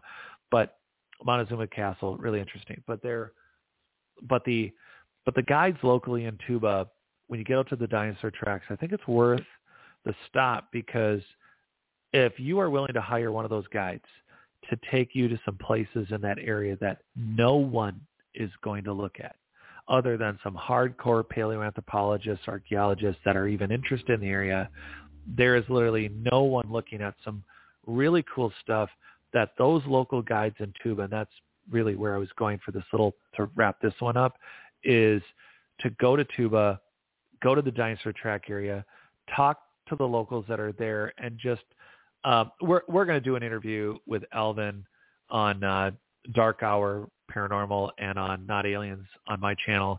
I think there's lots of great people, uh, but I would suggest that you go and plan that extra day to head into the hills, literally the hills, whether you're tracking Sasquatch, interested in aliens, but if you're even more importantly interested in indigenous history and especially the, all the legit crazy mysteries behind the Anasazi, their their foundational homes and caves and there are things that only a local Navajo guide could take you to. Oh my gosh, stop mm-hmm. and spend the 2 days to do it. And I got nothing out of that other than I'm I'm super excited about it. So I'm not trying to sell it everyone. I will stop being excited and calm down here. No, but you know, you're getting uh, access to all these places by the locals who know the land, and you, you're not going to find this stuff in uh, tour books. Uh, it sounds like they gave you um, you know, a once in a lifetime education and intimate knowledge of uh, you know the area, land, culture. Yes, and I I think that's what I'm most excited about is I like to bring things to people that I think they will enjoy thoroughly. And this is one of those things where you can't internet search it. You have to know someone who's done it, and then you'd have to even uh, want to hear about it or hear their opinion or whatever. Uh, as far as you know, if you're interested in dinosaurs, if you're interested in Anasazi or all these other subjects, the reality is is that there's not a direct brochure. I stumbled on it because when you do field research like this and you it's part of the investigative journalism portion of it where, oh, if you want to call it that, or just the experimental mind. Uh, I just ask the questions. It, it, it's a combo of luck that I was even able to locate uh, the information I did that ended up creating this opportunity where I think anyone would really enjoy uh, the adventure of creating their own tour. and this was not a hard one to do. Just go to the Tuba dinosaur tracks and ask to see some more stuff and hire a guide. And Elvin, like I said, and there's a couple more. There's some other guides. We're gonna, we're definitely gonna, uh, you know, have that information on Not Aliens, and definitely people should, you know, make Tuba stop for sure.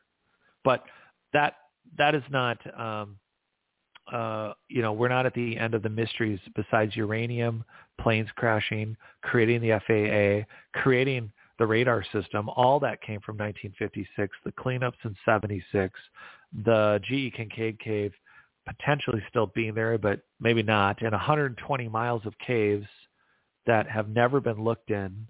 No one's ever gone to, which means that if you get a hiking permit and want to start platting out and looking in the canyon, you're going to be doing something that is literally uh, it's just laying in wait. It's there for you to go do it. So there's a call to legit adventure. You know, there have been people who made it to the North and South Pole, but the reality is, uh, even in what they've explored, there's no way they know all the details in a 40 mile long cave.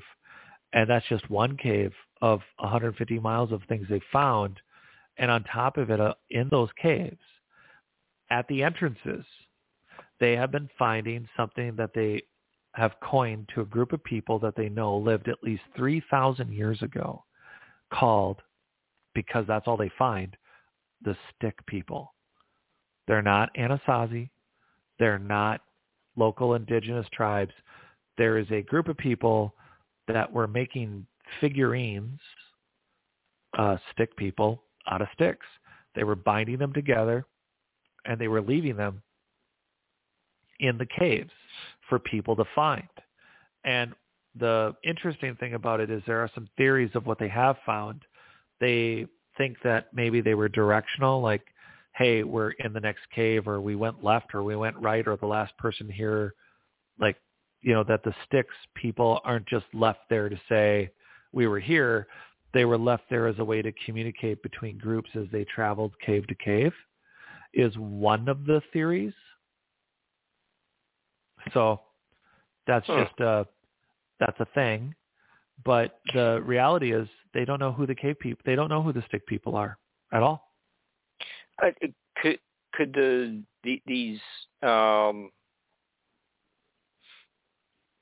while you were talking about it, you know, I was wondering if like these stick figures could have been left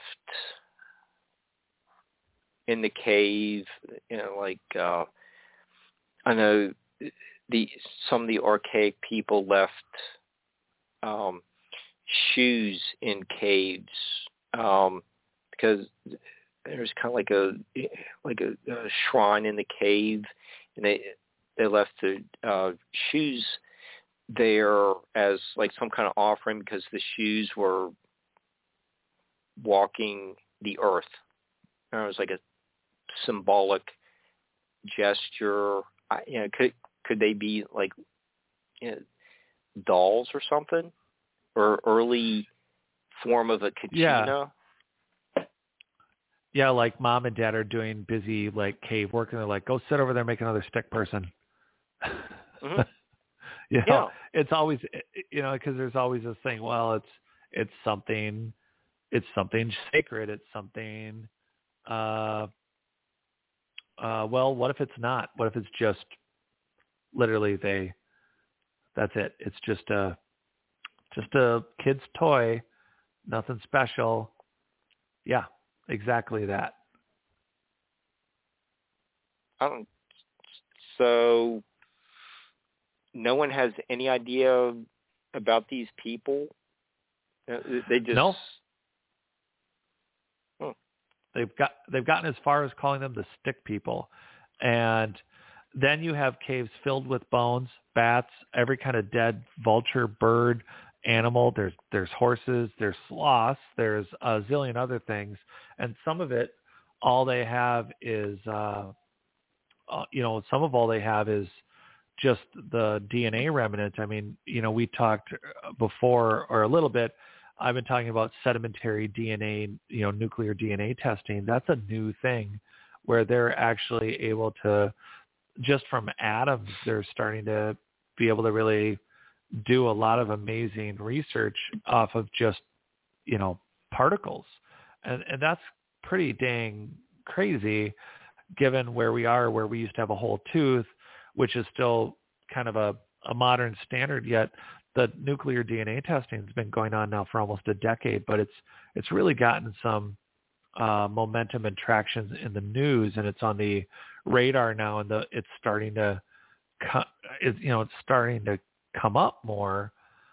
Uh, but yeah, I I do think that it's it's it's just very very very interesting to know that any one of these caves contains enough natural history information that any individual institution that really wanted to I guess you got to be selective with how you want to spend your money and what information you want to collect but the amount of bio you know waste that represents tens of thousands of years of either animal or possibly human history it's there and somebody's got to do it and every time true every time you enter you may damage some of it but gosh i i think that i think one of the greatest hindrances i think you said it earlier the changing of the guard it needs to happen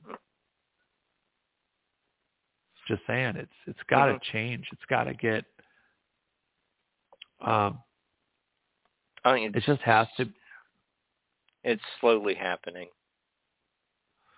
Oh, I know. It's it's so slow, but it it needs to happen in, order for us to get to the bottom of this stuff. You know, we we're just never going to have the perfect technology. We we need to just get into these things and do the best we can. I mean, that's what's been going on uh, year after year. And I can understand that, you know, of everything you find, if it's similar, then okay, well, don't don't do anything to, you know, maybe one of two situations or something. You know, just leave one of them alone for a future technology. But right now, it's just not. I, I, I just don't think it's worth it. I, I think we have too much of a search and rescue on our history to wait for us to have the perfect technology to not lose any data sets because we, we don't know how to recover them. I'm not saying destroy it or burn it if we can't sort it out, but I think there's something about the storage side of it.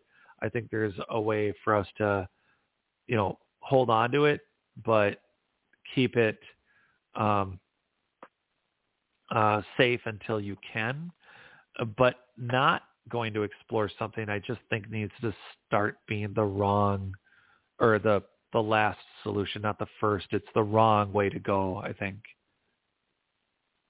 Okay, so, so speaking of the uh, uh, changing of the guard, um, you know, with all the uh,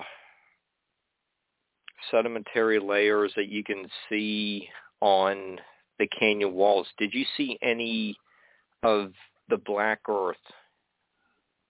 But oh yeah, yeah, that that's, uh, that's question. not really a where you cover that in your book it's not aliens. I, you're picking up where Colonel Fawcett uh, um, started to formulate some kind of theory uh, about it. Uh, you know what? What about a hundred years ago? So you know.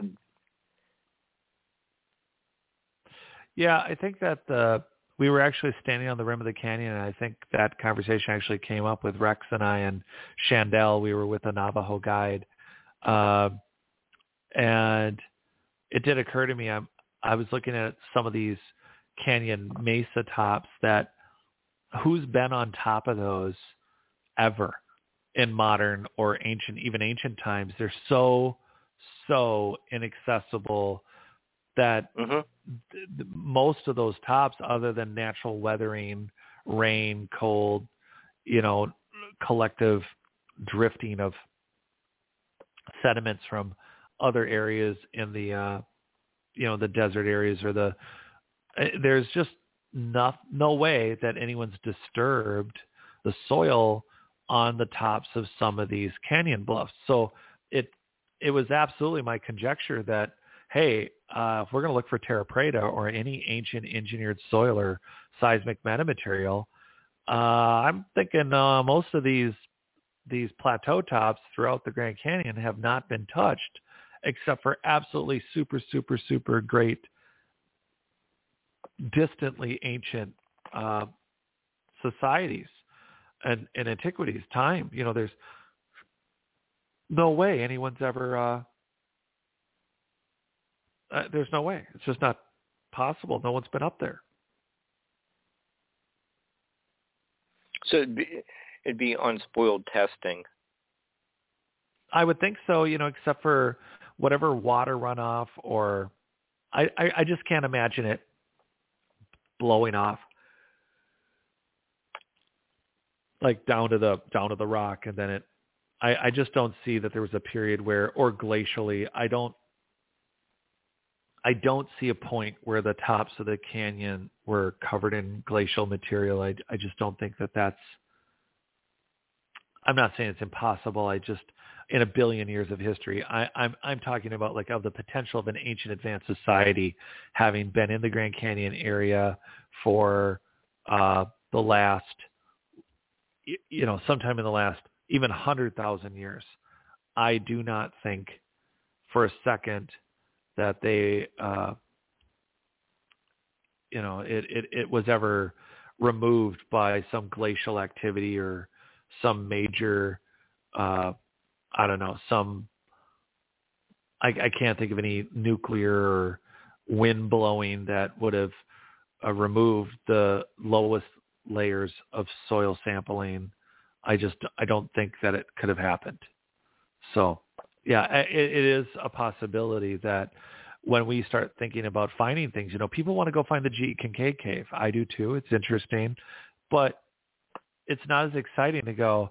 Well, this whole time I've had three ounces of dirt I could have turned in in my backyard. I've been making tomato plants, and apparently I have like, you know, seven seven mummies in my own backyard that, or I have all the parts of an ancient lost technology or a, a genetic code that, you know, connects Denisovan with uh, an unknown species of Neanderthal. I mean, literally, it's going to come down to uh, machining and quantum computing. I mean, the we're on the edge of a renaissance where, although we have very fast computers, we have great computers. Quantum uh-huh. computing is going to make calculations soon for some of this. I mean, you and I can go buy a gene CRISPR and experiment uh, quite insanely like Frankenstein. I mean, we could experiment with gene technology, which is crazy, but we could do that at home right now. And there's a possibility.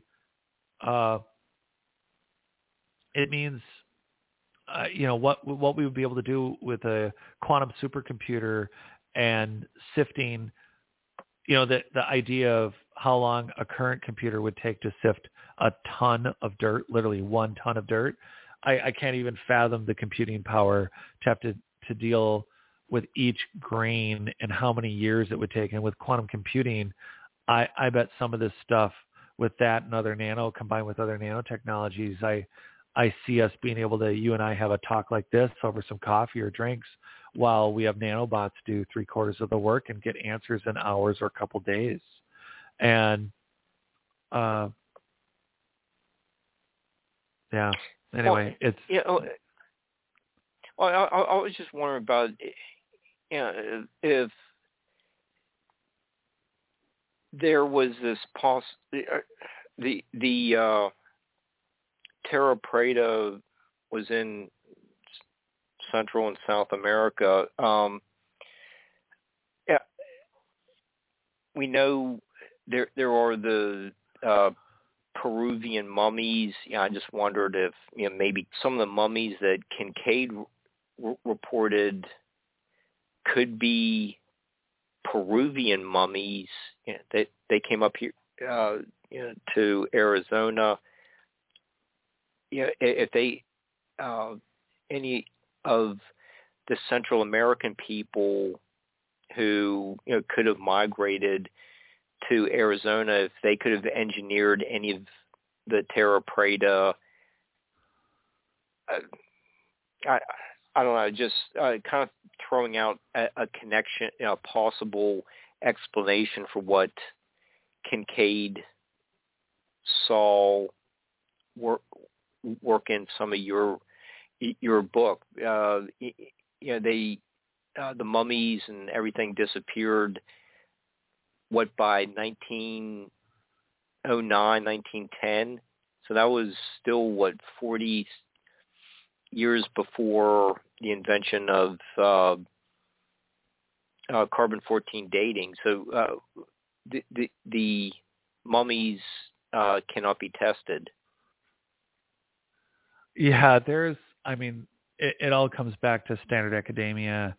Uh, it's it's ridiculous. There's a point where it's just I, I mean, you're just not gonna. You're just gonna say it's it's not me. It's not. uh No, it isn't. It's like a scene out of the Holy Grail where it's like, you know, I chopped your arm off. No, you didn't. It's a scratch, and we're just gonna ignore all these all the scientific evidence in the room, and and the Terra Preta.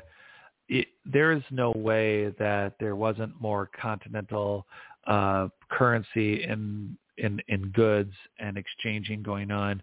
We have the Bay mm-hmm. of Amphora jars, you know, the Amphora Bay in Brazil. There's no way it wasn't. It was just one uh, Hellenistic uh, or whatever, so one Roman vessel that got, you know, kind of just went off shipwrecked. And, yeah, no way. There's there's too many linguistics in South America, Central America, include Chinese linguistics. We have accounts from those uh, that a couple admirals from China. We have mm-hmm. indications they landed as you know at least to California, and you know there's just too much evidence. Scott Wolter's work with the Templars and the the the Vikings, you know, I in Minnesota itself, you know, the it's very clear that the Vikings made it into Minnesota and then adventured out from there. And it's not just the only thing. There's too many crossovers of all the different um the moon-eyed people, the little people, the Cherokee little people, the moon-eyed people, the the ant people. There there's so many uh, what was considered just oh we'll shrug it off. It's a mystery. It's folklore. And then Maya blue you know the idea that Georgia is likely the place where the Mayans were coming up with their their blue pigment and as far Mhm. north you know in Wisconsin you know 9000 year old grains uh strains of corn that have been maintained for 9000 years and pyramids and you know there's a number of indications that we don't have a complete history. We don't have it correct. The narrative is way off. But how far off? To your point way far off. And trying to get back to the start is you have these elongated skulled humans that are being born with these elongated skulls. They're not being it's not cranial def, deformation. You have this engineered soil showing up in south uh, north south central and in the americas.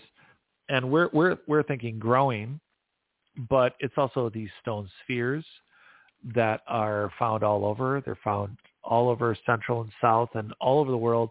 And they also appear to do with you know seismic metamaterial. We've covered all this but specifically to the Grand Canyon and specifically to engineered soils, whether it's for growing food or piezoelectric properties, filtering heavy metals and carbon dioxide, or if it's, uh, you know, the buildings that were near the Grand Canyon were obliterated and the remnants, the sedimentary remnant of those structures and creatures and flora and fauna, they're all still atomized, still it's mind blowing, but a crystal, a you know, a cell sized chunk on one of those plateaus that is maybe buried due to wind, due to weather in that area.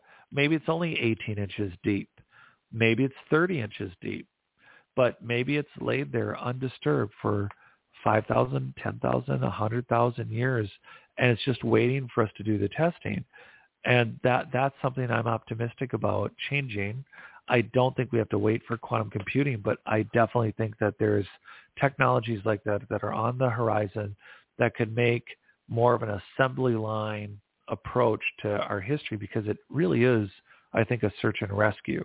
It's not a search and recovery. Our history is somehow tied to our genetics, our you know the, our the the way the rhythms work, the the you know the Schumann frequency, the way the human body works.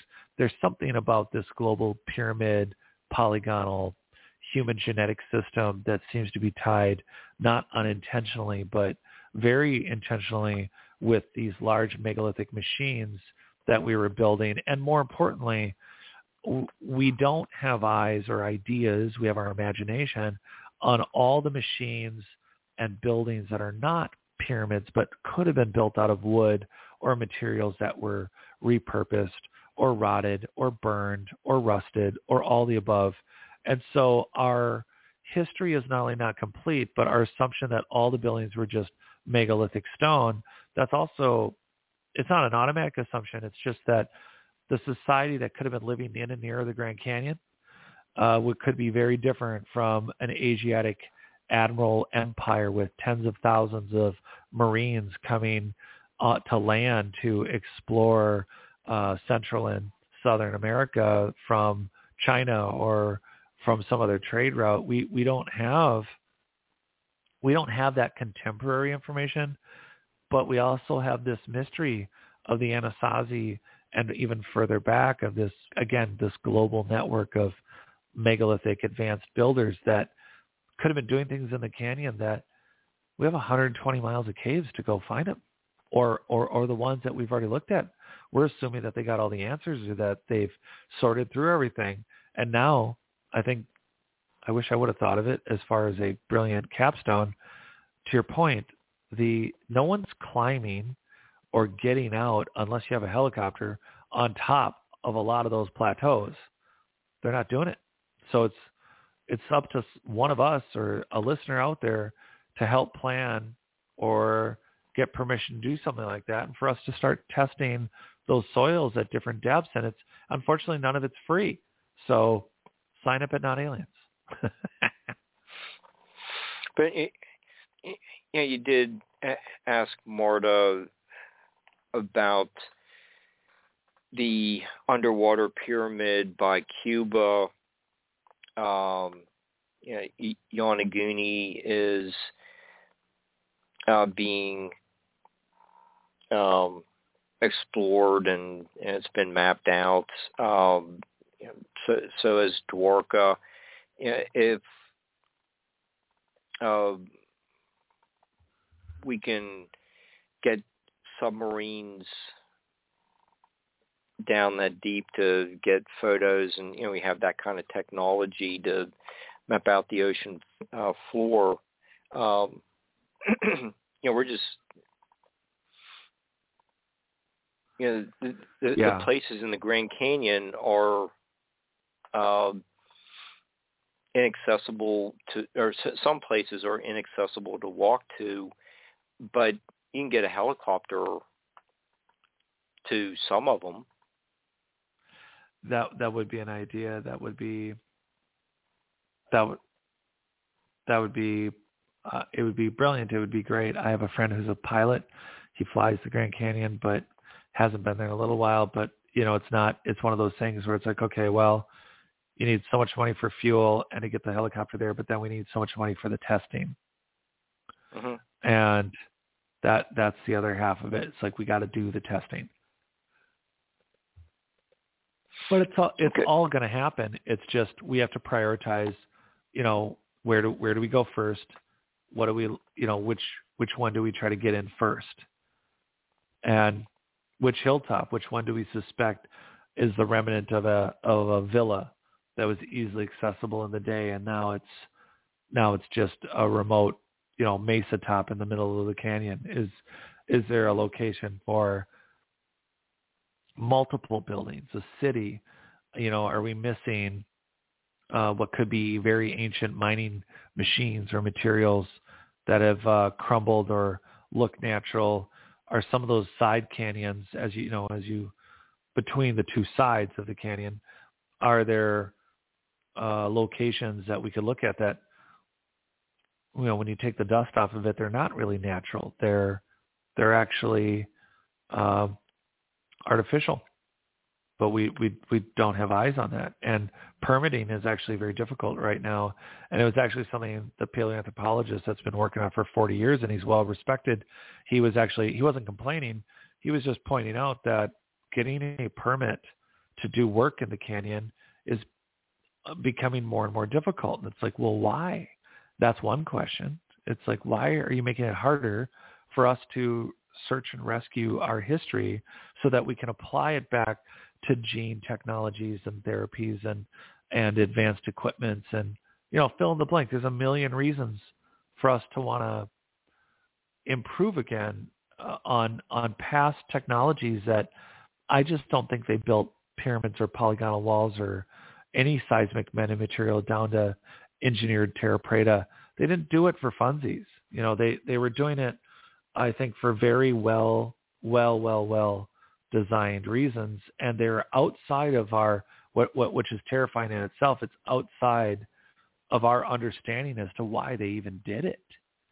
That's what's did, really horrible. Yeah, and you know, you, you you were mentioning the permits uh, to ex, uh, explore, uh, and that doesn't necessarily mean dig, but does anything show up on uh, you know say use using Google Earth? No, um, the details not there. Um, so it, it doesn't uh, it doesn't get us to where we need to on the detail front. Okay, well, yeah, it's a, um, you know like uh, lidar wouldn't be very useful um, with, with there already being no trees, but um, maybe getting some of the like uh, ground penetrating ra- radar out there that that could help uh, to answer s- some questions.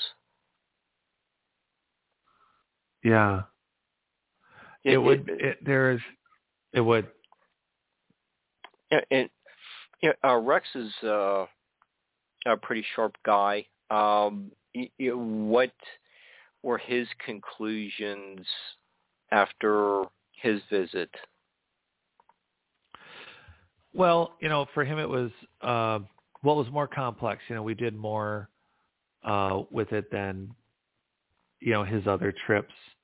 And I mean, he he had been Arizona. He's been to Arizona. He's you know he's done a lot of research on a lot of stuff. And mm-hmm. from the footage that we were able to review together, and and that we created together, there's definitely um,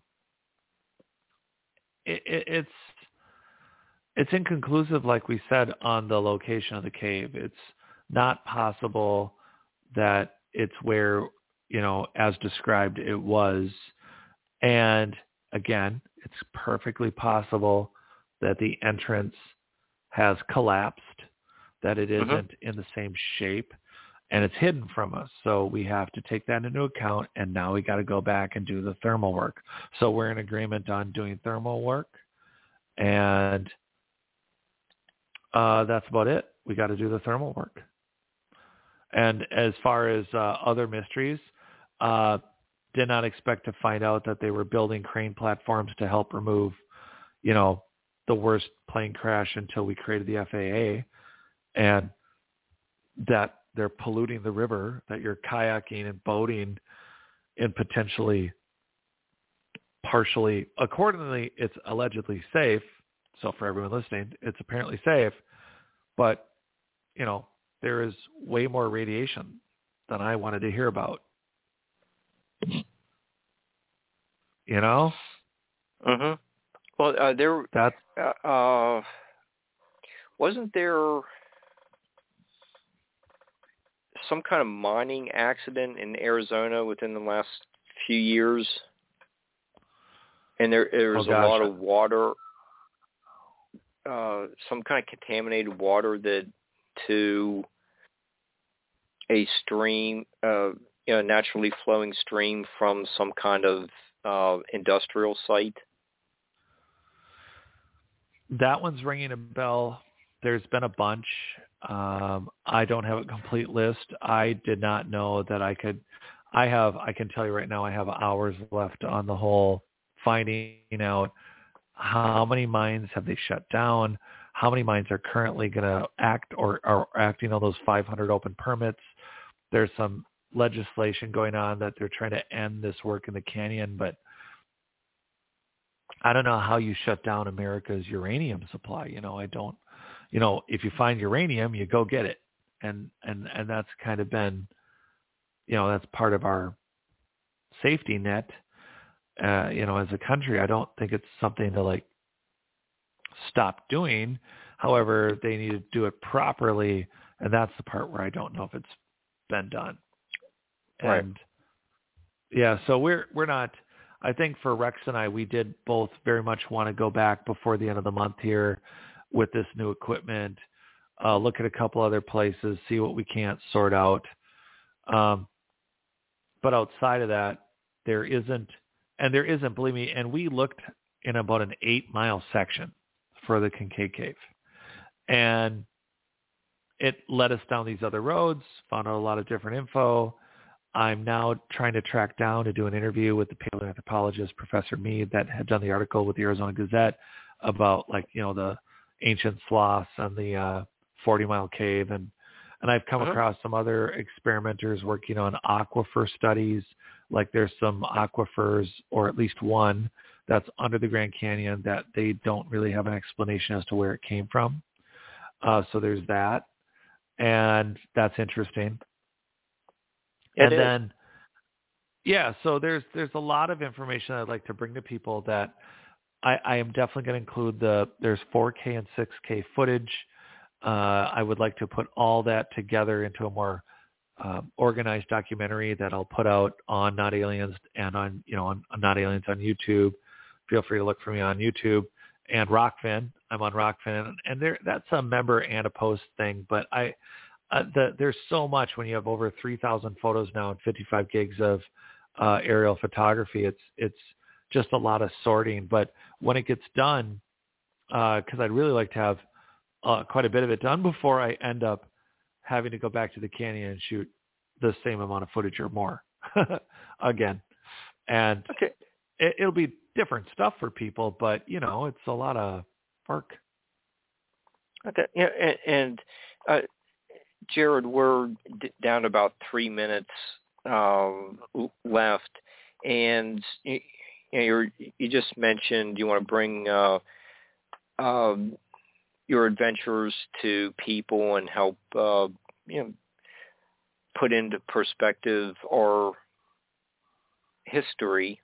Um, so, h- how can people learn more about what you're doing? You just mentioned notaliens.com, and they can find you on Rokfin. Uh, what other ways do uh, people uh, have a chance to well, look at your information? Yeah, so yep, notaliens.com. There's the member area, the public area, which is going to list what shows I'm on. So like for this show tonight. So when shows are done and if they're available to the public and they're not behind a paywall, I always try to keep up on the I'm just getting caught up. The last couple months has been crazy, but I always post uh, links for everyone on my main page. You can always see what shows I'm going to be on next. Tomorrow night I'll be on Leak Project. Uh, I'm recording some things, but then, like you said, the Rokfin channel. And right now I'm in the middle of doing a feature length documentary that I'm hoping to be able to release to everyone the following Friday. And so you'll find me again on those three platforms. And as far as uh, uh, any, I'm not lecturing yet anywhere in person. Uh, there was a conversation about um, Rex possibly doing his uh, event again this month. So there's a chance that Leak Project might be doing something and I might be lecturing live. Uh, but I'll have to keep you posted on that. Okay. All right. So um, we're just about out of time, and I wanted to thank you and Marta. We'll get the archive to you tomorrow, uh, um, and Barbara will be back Monday, and I'm returning next Wednesday night with David Brody to cover his new book, Pillars of Enoch. So it should be an interesting book. So, um, yeah, I want just want to thank everyone for uh, tuning in, and we'll see everyone next week. Thank, thank you again, Jared, Marta.